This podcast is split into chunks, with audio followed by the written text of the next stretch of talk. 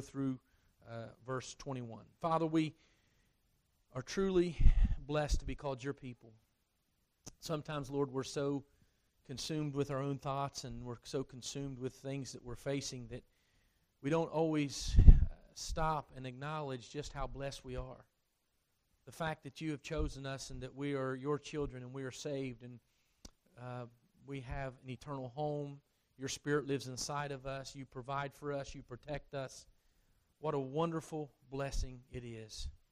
Tonight, as we open the Scriptures, I pray that you would help us to see the truths in your Word. May we hide those truths in our hearts. May it change us more into the image of the Lord Jesus Christ. Father, we pray for the workers across the street and the children in their classrooms that you would just uh, teach them and bless them. God, we want to ultimately glorify you in everything we say and everything we do. So, Lord, I do pray now that you would be with us. Help me to teach. Give me clarity of thought. And uh, again, we, we look to you for guidance, for wisdom, and understanding.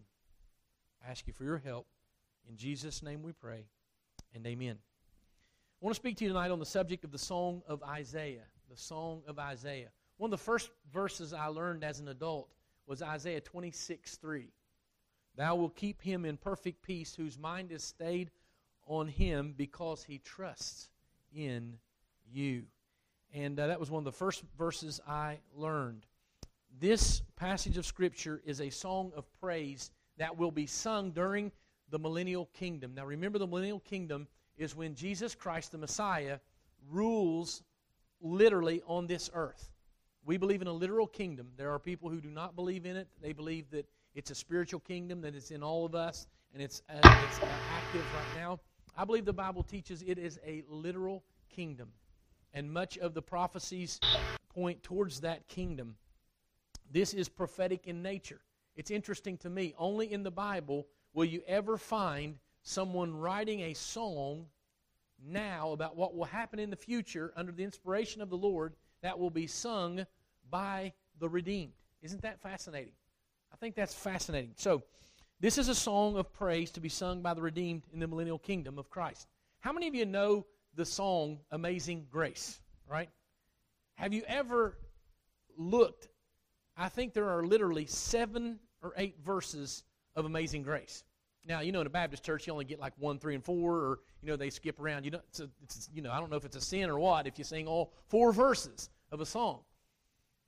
But this song has six verses. There are six verses in this song, and it's interesting. The songs that they wrote in the Old Testament and they sang, they had meaning. It was not geared towards more of motivating the flesh to serve the Lord, it was geared towards motivating the Spirit to genuinely worship from a heart of love and gratitude. Many of their songs revealed things about the Lord. You know, today we sing about the Lord, but their songs revealed His attributes, something that man could see and understand and know of the Lord. And so it's very, very striking this song as we go through. If you'll just listen to it, and as we, we go through all six verses of the song, and then we'll hopefully have an application and it won't totally bore you to death. Verse 1 of chapter 26. The first verse of the song is a song of salvation. Isaiah writes, In that day, this song will be sung in the land of Judah. This gives us a hint at the time. It's going to be during the millennial kingdom. And where it's going to be sung, it will be sung in Jerusalem, where the kingdom is headquartered. Jerusalem. Most uh, prophet scholars would tell you, prophecy scholars would tell you, when it comes to prophetic things, keep your eyes on Jerusalem. Keep your eyes on Jerusalem. Very important city. And so this is a song that will be sung in the millennial kingdom in the land of Judah. Notice what they say. They will sing, we have a strong city. Now, in this first verse, it is a song of salvation, but there are two illustrations of two cities, a contrast between two cities, if you will. Notice we have a strong city, That city is Jerusalem. We have a strong city. God, notice what he says, will appoint salvation for walls and bulwarks. In other words, God will be our salvation. The walls and the bulwarks, you know what a bulwark is? It's a, it's a big uh, protection, a big wall of protection. Open the gates, he says in verse 2, that the righteous nation which keeps the truth may enter in. Now, this is fascinating because there's going to be a kingdom, the kingdom of Christ, and when he establishes the kingdom, it will be uninhabited. It will be God that opens the doors, the Lord Jesus Christ, and he will lead his people into the kingdom. This is a song of salvation. Isaiah knows full well what he is saying. He believes in the Messiah. He believes that the Messiah will rule and reign from, from Jerusalem. And it will be Christ who leads them in to the city. He will open the gates that the righteous nation which keeps the truth may enter in. Here is this verse I learned. You will keep him in perfect peace, whose mind is stayed on you because he trusts in you. How many of you have heard the word shalom, the Hebrew word for peace, right? In this text, literally in the Hebrew, it's, it is pronounced shalom, shalom. It is coupled together, pronounced twice. Perfect peace is shalom, shalom in the literal translation. That's what the Hebrew says. And by doing that, he is amplifying that it will be a, a, a kingdom of peace ruled by the Lord. And he says, who he will keep you in perfect peace, whose mind is stayed on you because he trusts in you. Those in the city, the righteous, their hearts, their trust, their faith will be in the Messiah. Not in any earthly government, not in any other person, only in the Lord. Look at verse 4. Trust in the Lord forever, for in Yah, the Lord is everlasting strength. In verse 4, three times we have the name of the Lord. Now, two times the tetragrammaton is used. What is the tetragrammaton? Uh, tetragrammaton, excuse me, is the Yahweh, what we would say Yahweh, but it actually in Hebrew it is comprised of capital letters, no vowels, capital Y, capital H, capital W, capital H. That is the proper name of God. Interestingly, uh, there is some who would teach, and the, the uh, Hebrew scholars understand this. It is actually interesting because the first two letters, capital Y and capital H, are the sound that's made when you inhale. And the last two letters, WH, are made when you exhale. A crying baby, a crying baby, from the very first time it breathes its breath, utters the proper name of God. Interesting, huh? Yahweh. We, English people, because we got to have vowels, right? How many of you grammarians are sitting in here? Where are the vowels? We have to have vowels. So what do we do? We put an A and an E in there, Yahweh. But the tetragrammaton is Yahweh. That is it. And it is the name of the Lord. Now, why does he use, it's translated in our English version, Lord, Lord. But in the midst is a shortened version. What is Yah? What is that? Well, the Hebrew scholars teach that that is the abbreviated version points to God in creation. Now, think of this. What he says is trust in the eternal, everlasting, ancient of days Lord forever, for in the Creator, the Lord, Yahweh, is everlasting strength. Do you see that? Isaiah knows that the only hope of salvation, the only strength they have, the only protection, the only provision they have is in the Lord. And thus, this song, the song of salvation, focuses on the Lord because in him is everlasting strength. He turns from the first city of Jerusalem to the second city, Babylon, and he says this in verse 5 For he brings down those who dwell on high. If you're careful in the scriptures, you will see all throughout the Old Testament, stretching all the way into Revelation, the contrast between Jerusalem and Babylon, the contrast between good and evil, the contrast between God and Satan. Satan is not equal to God, he is not really an opponent, he is an enemy, but he's not anything opposite of God because there is none. You cannot say he's on the same plane as God.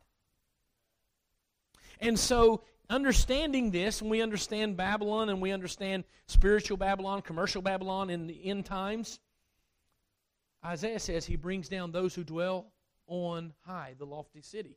What is the lofty city? What is the city of pride? Is Babylon. Who was it that took Israel into captivity? It was Babylon. Who is it in the last days is going to be the commercial seat of all of all uh, evil on the earth in the end times? Babylon. Religious. Some believe the revived Roman Empire. The religious system. Babylon. The great whore, the Bible says. It's not, I'm not trying to be crude, I'm just repeating what the Bible says. It's that city. Now, what does he say about that city in his song? He, the Lord, lays it low. He lays it low to the ground. He brings it down to the dust. The foot shall tread it down, the feet of the poor, and the steps of the needy. So, in this first song, the first verse of the song, he begins by revealing to us that God is salvation. It's a song of salvation. It's a song of how God's rule and reign will rule and reign over the Babylons of every epoch and every time. The second verse, verses 7 through 11, is a song of righteousness. Look at verse 7. The way of the just is uprightness. Oh, most upright. In the first song, the song of salvation, the first verse, I should say, of the song, the Lord, Yahweh, was what? He was the uh, he was the subject of the verse, he was the object of the verse, he's everything in the verse. In the second verse, the way of the just is uprightness, oh, most upright. Isaiah's focuses on the most upright, upon the Lord. Notice what he says You, Lord, weigh the path of the just. Yes, in the way of your judgments, O Lord, we have waited for you. O Lord, we have waited for you. The desire of our soul is for your name and for the remembrance of you. With my soul I have desired you in the night. Yes, by my spirit within me, I will seek you early. For when your judgments are in the earth, the inhabitants of the world will learn righteousness. Isaiah reveals a truth that we have to keep in mind. It is God's righteous judgments that teach us righteousness. The means of his judgment is teaching us righteousness. See, our land has forgotten that. Our police officers work very hard at making sure they enforce the laws and they arrest people and they take them. Why? Because the judgment, God has ordained the government to keep civility and peace, Romans chapter 13. And it is their job to exact justice upon the earth. And when they do it, it will teach others righteousness. They will learn if I do this, I go to jail. But what does our government do? They let them go. And what is it having? It's having the opposite effect of the intended effect that God wanted to happen, which is what? To teach us righteousness. All correction and discipline is for one thing to make you right, to turn you around, to correct you. It's a song of righteousness. Judgment is the means of teaching righteousness. When the judgments are in the earth, the inhabitants of the world learn righteousness. That's what the Bible says. And that's God's means of teaching us righteousness. Look at verse number 10. Let grace be shown to the wicked, yet he will not learn righteousness. Why will he not learn righteousness? Because he's wicked. Hello? He refuses to learn from others' mistakes. He refuses to learn from his mistakes. He's wicked. You know that there are wicked people? Someone was telling me, someone was telling me they um, they were talking with one of their friends, and their friends is a, a believer or so a professing believer. Said he struggles with church and he struggles with the Bible and he struggles with um, the word wicked. Why would you struggle? Well, there's really not anybody wicked. Oh yeah. Matter of fact, everyone apart from Christ is deemed by the Bible wicked. Now, you might know someone that's good that's unsaved. And they might be a pretty okay moral person, but let me tell you something. The Bible says they are wicked. And God does not sugarcoat. Why? Because let me tell you this someone taught me this at an early age in my life. A person without Christ in his or her life is capable of doing anything. There is no depth to the depravity of someone apart from Christ. That's the only way that makes sense. You watch the world, how could someone really allow and be so evil as they are in this earth? They, ha- they don't know Christ. They do not know Christ. So this is a song of righteousness. And the point of God's judgment Isaiah makes is so that men would learn his righteousness. In the land of uprightness, he will deal unjustly. Who's that? The wicked. The wicked. If the wicked were in the millennial kingdom, allowed to wreak havoc, they would. Why? Because they're wicked. Do you understand that the devil does not do good at all? He only disguises himself as an angel of light. He only appeals and entices people.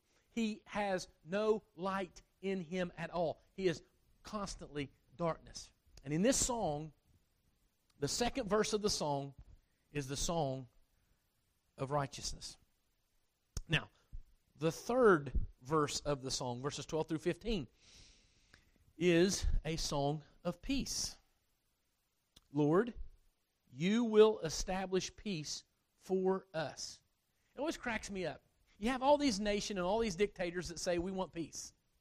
Well, they spell peace a little differently than we spell it. We would love to have P E A C E, peace, but they want P I E C E, which a piece of this and a piece of that until they have the whole thing. That's what they want. And that is man, that is man's agenda. And the only way that you can have P E A C E, peace, is through Christ. Notice what he says Lord, you will establish peace for us. I don't care what uh, affiliation you are in politics and how slick the politician is, he will never be able to broker genuine peace. Why? Because peace only comes from God. Peace only comes from God, and we cannot get it. It has to be established by God. For you have also done all our works in us. James said, Every good and perfect gift comes from above. Isaiah, on the book end of the Old Testament, says, All the good work that's in us, you've done.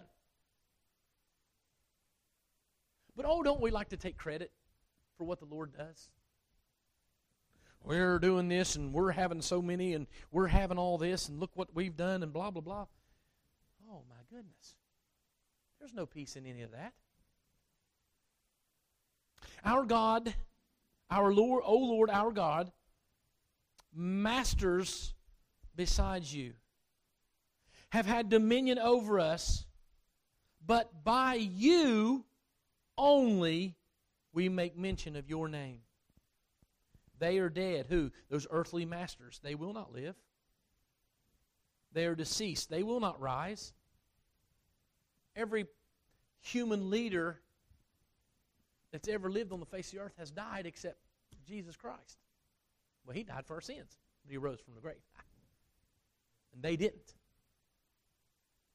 And they rise up to power, all these potentates in the Old Testament when you read through 1st and 2nd Kings and 1st and 2nd Chronicles, and you really see how cruel these kings were, how evil they were.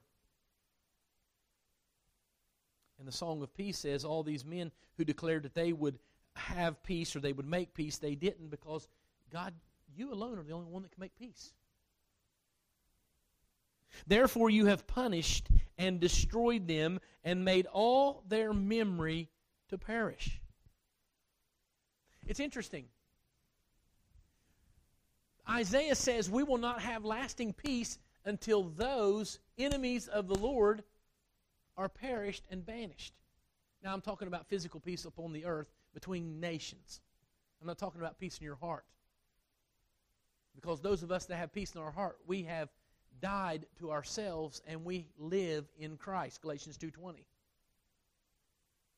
We've died to ourselves. And he says, you have increased the nation, O Lord. You have increased the nation. You are glorified. You have expanded all the borders of the land. Do you realize that in Israel's existence there has not been one solid, complete year of peace without threat of an invading army or an attack from, a, from a, an enemy somehow, some way? Whether it be Hezbollah and rockets fired into Jerusalem it's only when Christ rules and he establishes that peace for them and the land is increased and the nation is increased and the Lord is glorified and the borders are expanded in the land. It's only when Christ reigns when that will happen. This is why this is a song that's sung by the redeemed in the millennial kingdom because this is what happens. He establishes peace. A song of peace. The fourth stanza of this song is a song of repentance. Verse 16 Lord, in trouble they have visited you. They poured out a prayer when your chastening was up on them. Now, I want you to stop there just for a moment. In our churches today, we don't want to talk about repentance. We don't want to talk about repentance. We want everyone to, I'm all right, you're okay, everybody's okay. We'll just hold hands, sing kumbaya, light a few candles, and everything is great. There's only one problem with that it's not biblical. Repentance is not just a something that happens one time at salvation. Repentance is continual in the life of the believer. As we encounter God's Word and we encounter something in His Word that our lives don't match up to His Word, we repent of that. We repent of our condition. Which repentance in the Greek, metanoia, is a Greek word that means to change your mind. But that's not just all it does. It doesn't just change your mind, it affects your character, it affects your outwardness. It means I'm walking in this direction. I see God's truth. I am sorry. I repent and turn and go back towards His truth in the opposite direction I was going. But we don't talk about repentance. Why? Because we talk about repentance, then someone might know that we're not living like we should. And we want everybody to think we're good Christians, right? Let me just ask you a question. How many of us would want to come in here next Wednesday and up on those screens have laid out before us all of our lives and all the things in our lives that God's dealing with that we've not capitulated? Who go first? Put my hands down. Exactly. And so, why do we not want to have this re- repentance? It's only, as Psalm teaches us and David, is a broken spirit and a contrite heart. Lord, against you and only you have I sinned. He was repentant after Nathan put his bony finger in his face and said, David, you are the man. When he sinned with Bathsheba, everyone else cowered down to the mighty king. Not Nathan. He stood in the power of the Holy Ghost and put his finger in his face and said, You are wrong. And David repented. Notice what he says. In trouble, they have visited you. Most often, people become repentant when trouble visits. Right? Many times when things are great and we're living on the mountain, we don't think about repentance. We're just enjoying the ride. But it's when God kicks, takes a rug and jerks that proverbial rug out from underneath us and we fall flat on our backs or on our face. That's when we start questioning and finding out, Lord, what's going on? What am I doing? What's wrong? Why is this happening to me? Isaiah pins the same words Lord, in trouble they, Israel, have visited you. They poured out a prayer when? When did they pray? When your chastening was upon them. Verse 16. How severe was it? As a woman with child is in pain and cries out in her pangs. How many of you ladies have had babies? Can anyone raise your hand and say, before you got an epidural, it didn't hurt? Some of you got an epidural and it didn't work. I know. I'm going to say something I probably shouldn't say, but I'm going to say it anyways. Thank God men don't have to have babies. Because I've heard some of you with your colds, and for heaven's sakes, if you had a baby, it'd be the end of the world. And that was kind of a, a poor attempt at a joke, but verse 17 is this As a woman with child is in pain and cries out in pains when she draws near the time of her delivery, so have we been in your sight, O Lord. Isaiah knows what he's drawing on when he's drawing at the time of this writing. And for year, thousands of years, people read this and they had no epidural, and they the ladies had to experience this these birth pangs. And it was in that pain and sorrow. He equates that with what led the nation of Israel to repentance. Verse 18 We have been with child, we have been in pain. We have, as it were, brought forth wind, given birth to. That's what it literally means. We've been given birth to. We've not accomplished any deliverance in the earth, nor have the inhabitants of the world fallen. Isaiah draws a link to pain and suffering with failure to repent. This is a song we want to sing on Sunday mornings, right? We'll get up and sing, Oh Lord, we hurt like a woman having a baby because we have failed to repent. Who's with me? No, we want to sing, you know, oh, praise the Lord. And not think about it, but just hurry up and get out of there. It's a song of repentance. He moves on to the fifth stanza of this song, a song of resurrection. Your dead shall live, together with my dead body, they shall arise. Interestingly enough, this is one of the few passages in the Old Testament that allude to the resurrection a physical, bodily resurrection. There were Sadducees who were a religious sect in the New Testament. They were Jews, but they did not believe in a bodily resurrection. Isaiah says this is a song of resurrection because you're dead, speaking of those redeemed, those Israel, the, the, the Jewish believers, I should say, your dead shall live. Together with my dead body, they, plural, shall arise. Awake and sing, you who dwell in the dust.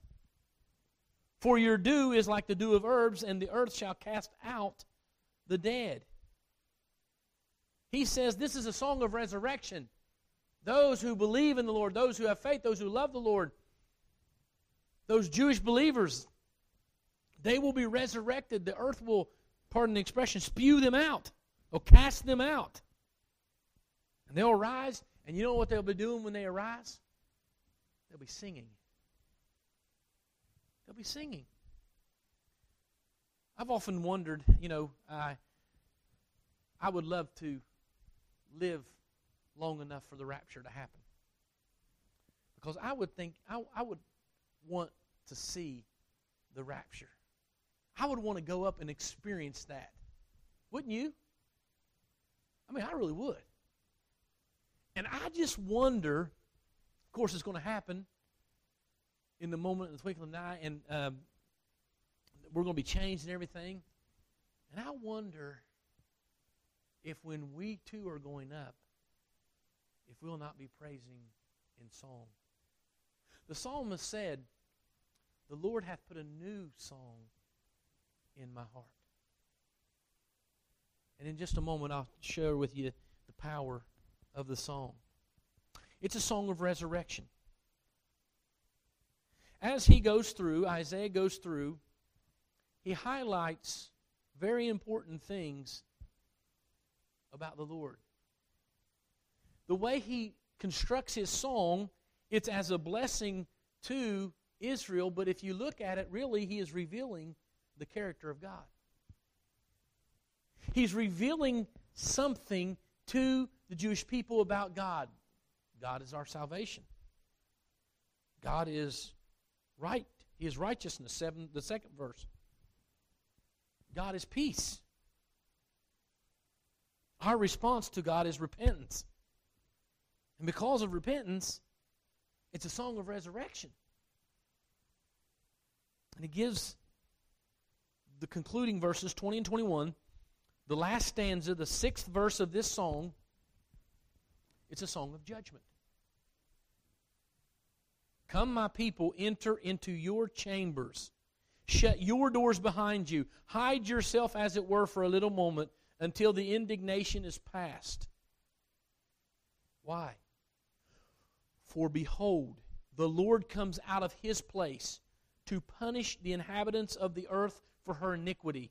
The earth will also disclose her blood and will no more cover her slain. It's a song, it's a song of judgment. We know, for some strange reason, that in the millennial reign of Christ, there will be some who were perhaps born who will come up and reject the Lord Jesus Christ, even though he's ruling and reigning. And at the end of the 1,000 year millennial reign, from the four corners of the earth, Satan will be loosed for a little season, and he will have an opportunity to garner up one last army for one last battle. The Lord will leave his habitation, and he will go out, and he will deal the final blow of judgment forever. And that's what Isaiah is singing. Now, interestingly enough, let me just give you a little bit of application. You say, okay, great. I want to talk to you just a moment about the power and the purpose of song. We did not come up with music, we did not come up with singing. It was God's idea. As a matter of fact, I find it very encouraging when Saul, the king, King Saul, was down. What did he do? He was down and depressed. They called David to come and play music. Why? To lift his spirits. Do you know that Isaiah pulls back the curtain? We saw, and he pulls, or the curtains pulled back for Isaiah, I should say, and we saw back then this great worship service that's taking place in heaven. Holy, holy, holy. In three parts. Why? Well, three parts Father, Son, Holy Spirit. There's nothing coincidental with God. It's all, it's all intricately woven together. All throughout history, the song has been important. The psalmist said, It is the Lord that put a new song in my heart. What is it about music and what is it about song? I'll tell you what it's about. Well, first of all, the power of a song is it reveals God. It reveals God. I appreciate music. I am not musically inclined. I'm not I have no talents. I can't play any musical instruments. Um, at very best, I could perhaps play the radio. Um, seems anymore. I, I got static with the radio. I don't know what's going on. But I appreciate music. I don't know how chords are arranged. I don't know how um, notes. I cannot read music. But I appreciate it. What amazes me is there are men and women who have never had formal training in music who are most talented musicians. Uh, Jim Cymbala, who pastors Brooklyn Tabernacle, uh, his wife has is a Grammy uh, award-winning choir. She's written many songs and has never had any cannot read music has never had any ounce of training. Yet, if you were to watch the Brooklyn Tabernacle Choir, it would bless your heart. Music's of God. He created it. Now, here's how Satan comes into the picture. What was intended for us to enjoy and to edify and glorify, edify us, but glorify God, Satan's come in and divided us. Well, I like this style, I like that style of music. Let me tell you, the power of music can be negative also. You know that there have been churches split over the type of music. One, one person says, well, this is the only style of music. They can't have a, a guitar in church. That's what they use in the beer gardens. You know, at one time, when they had uh, organs and pianos first entered the church, the church responded the same way. Well, you can't have a piano in church. They have those in the, the bars and the pubs. It is God who has created these things. How is it Sister Vicky can sit down there and move her fingers and it makes a beautiful noise? I mean, she can make that thing talk. It's a gift of God. Why? Because I'm telling you, music is of God. The song is powerful. Isaiah knows this. Much of Jewish festivals and feasts included singing. And if you've ever heard, I'm not going to sing it, but if you've ever heard a traditional Jewish hymn, they all have about the same kind of sound, and they just replace the words. But if you listen to it, their emphasis is on the revelation of God in the song. So when we sing songs, and we're singing, I'm just going to use an illustration Jesus Messiah. When we're singing that, our thoughts ought to be on knowing Christ as our Messiah, our Lord and Savior.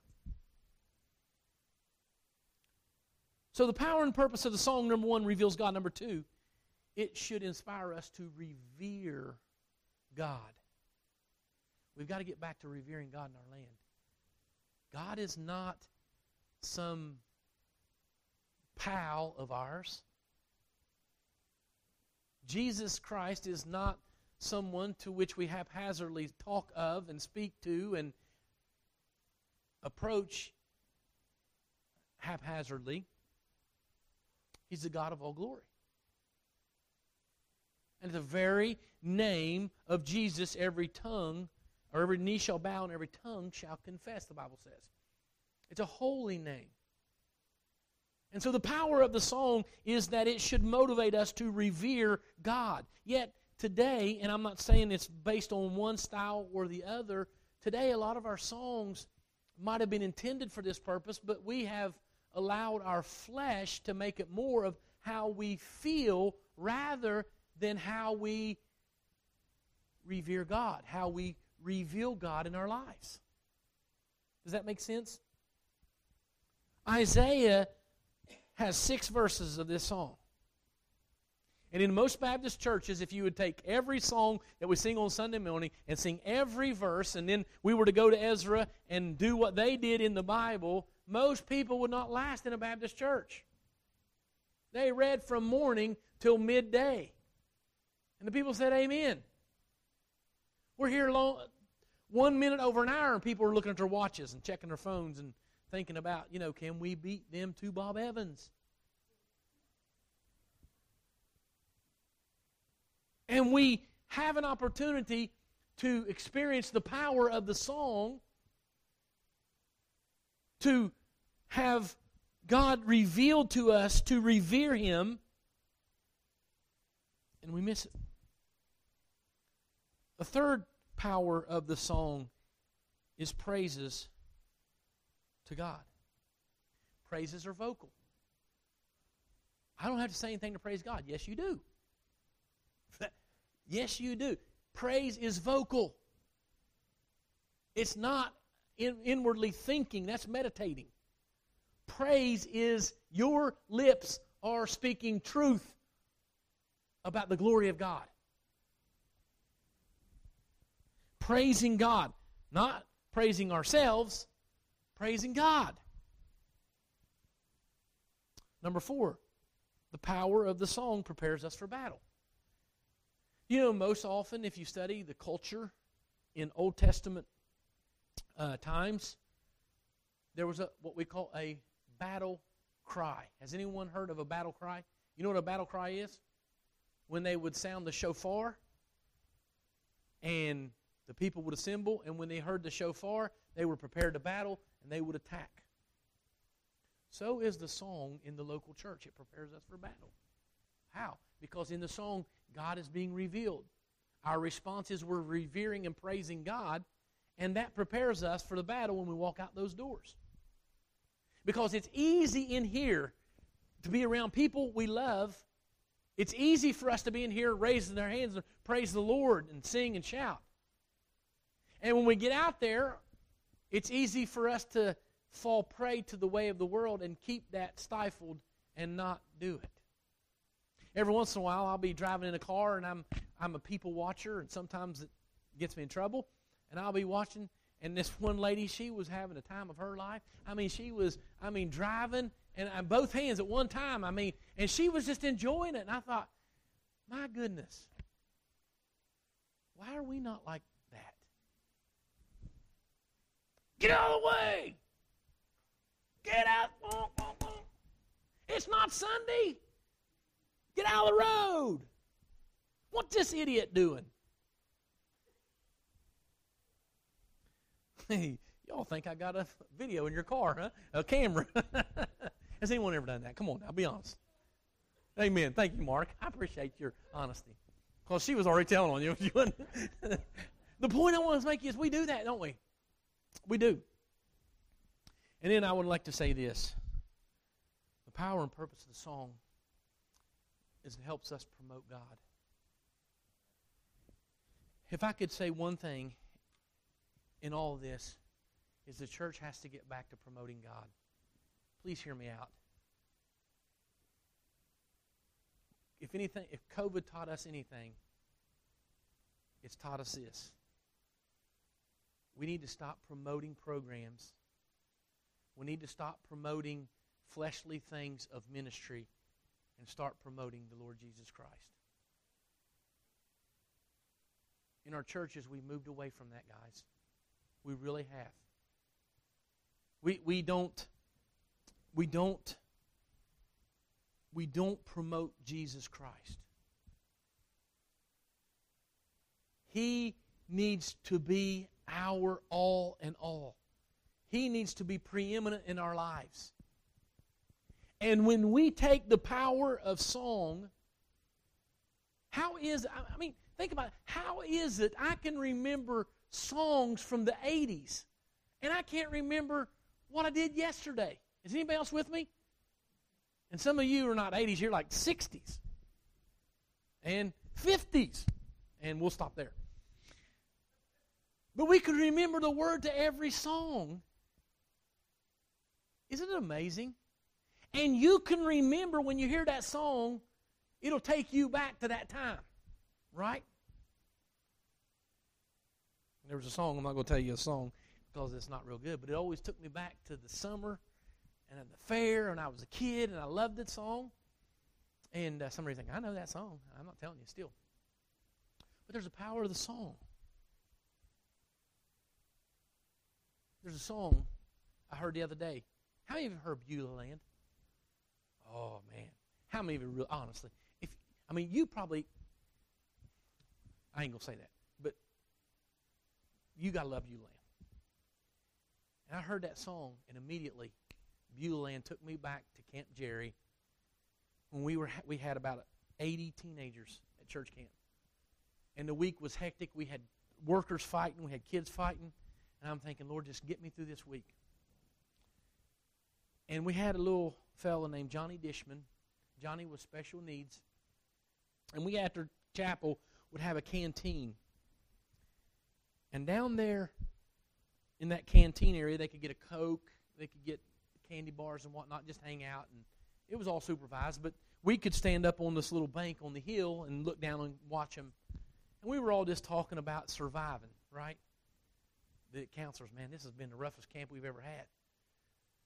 And all of a sudden, I hear this voice the special needs boy singing Victory in Jesus. And I hear kids quiet. And he sings. And then I hear one of my good friends, Matt McClung, and his beautiful voice, a cappella singing Beulah Land. And they're like, oh, the teenagers wouldn't want to hear that. Let me tell you something. There wasn't one teenager talking. They were all sitting around. And then they started going over to Johnny and saying, Johnny, I love you, buddy, and hugging you. And before long, they started testifying. And all the counselors are standing up here except for Matt. Matt was down there singing. We're all standing up here like, man, what's going on? I'm like, I don't know. Somebody said, well, just, we just need to stay here and not get involved. Just let it happen. I was like, amen. We'll mess it up. And before long, all those kids were started testifying and started talking about how, you know, the Lord had been working in their life and they had been ignoring it and etc. Was the nearest thing I've ever seen to a genuine revival in all my life. And we were all excited and uh, in in our zeal, we had a couple kids get saved and let's baptize them. And we went down to the pool and we baptized them in the pool. And uh, man, it was just a spiritual day. And then I learned a valuable lesson that way. You don't baptize them without their parents being there. That's number one. They, they, they were upset because they weren't there. They wanted to be there. You know what I mean? I learned that lesson. But I'm telling you, the closest thing I ever had to a genuine spiritual revival in my life. When I hear Beulah Land, it takes me back to that time. Why is it? Because it's the power of the song. Now, I'm, I'm not saying that I, we should live in the past, but it's good every once in a while to go back to those places. There's a song that I, I love to hear it. We used to sing it when we had a choir. It was sung by the choir. I grew up at the church, and that church sang it. And it was sung, they sang it at my mother's uh, funeral, the choir. Jesus is Lord. I don't remember in the choir you always sing that. And they'd sing that song, and I remember that song to this day. It's the power of the song. And we have opportunities on Sunday mornings with people unlike me that are gifted in music, and that's their, that's what they do for the Lord, and they come and, and they try to sing, and we're disinterested because, you know, we're not really interested in knowing more of God. We're not really interested in revering God or praising Him or being prepared for battle or going out and promoting Him. We're not really interested in that. We want to get through Sunday so we can do what we're doing Sunday afternoon. Yet, Isaiah takes and he opens up for us the future and he shows us the kind of activity we're going to have in the millennial kingdom of Christ. They're going to sing. And they're not only going to sing 1, 3, and 4. There's going to be six verses of this song and that song. And all throughout eternity, we're going to sing praises to the Lord and our Lord and Savior Jesus Christ. So I tell you, the song is extremely important. It's not just a filler time in the church. It's an opportunity to us to reveal God to people. It's an opportunity for us to learn to revere our God, to praise God. And it prepares us for battle. It gives us a little spiritual jolt. I want to ask you this question sincerely. If Sunday morning you come into church and you come in and you sat down and you saw sitting up here on the stage, you literally saw the Lord Jesus Christ. How many of you would honestly sing when it came time to sing? Huh? Shoot, yeah. I ain't going to be sitting back there going, Jesus sitting up there watching me. Do you know the Holy Spirit lives inside of you? And He knows when we're distant. He knows when we're disinterested in Him. I venture to say, I do not gamble, but I venture to say this. I think it'd be a safe bet if you came in here on a Sunday morning and Jesus Christ was sitting up there and you recognized him as who he were and it came time to sing, I guarantee you you'd sing. I don't care if you can carry a tune in a bucket or not. You'd still sing. Because that's what we're going to do throughout eternity. And right in the midst of all this, we'll go back to judgment next week, and we'll go back to the harshness of the Old Testament and Isaiah and God's judgment. We'll go back to that. But for just a moment, Isaiah pauses, and for two weeks, two weeks, he turns our attention to the importance of praising our Savior. There's no better activity we can do than with a genuine heart lift our praises to our great and glorious King. Because that's what the redeemed will do in the millennial kingdom. Would you join me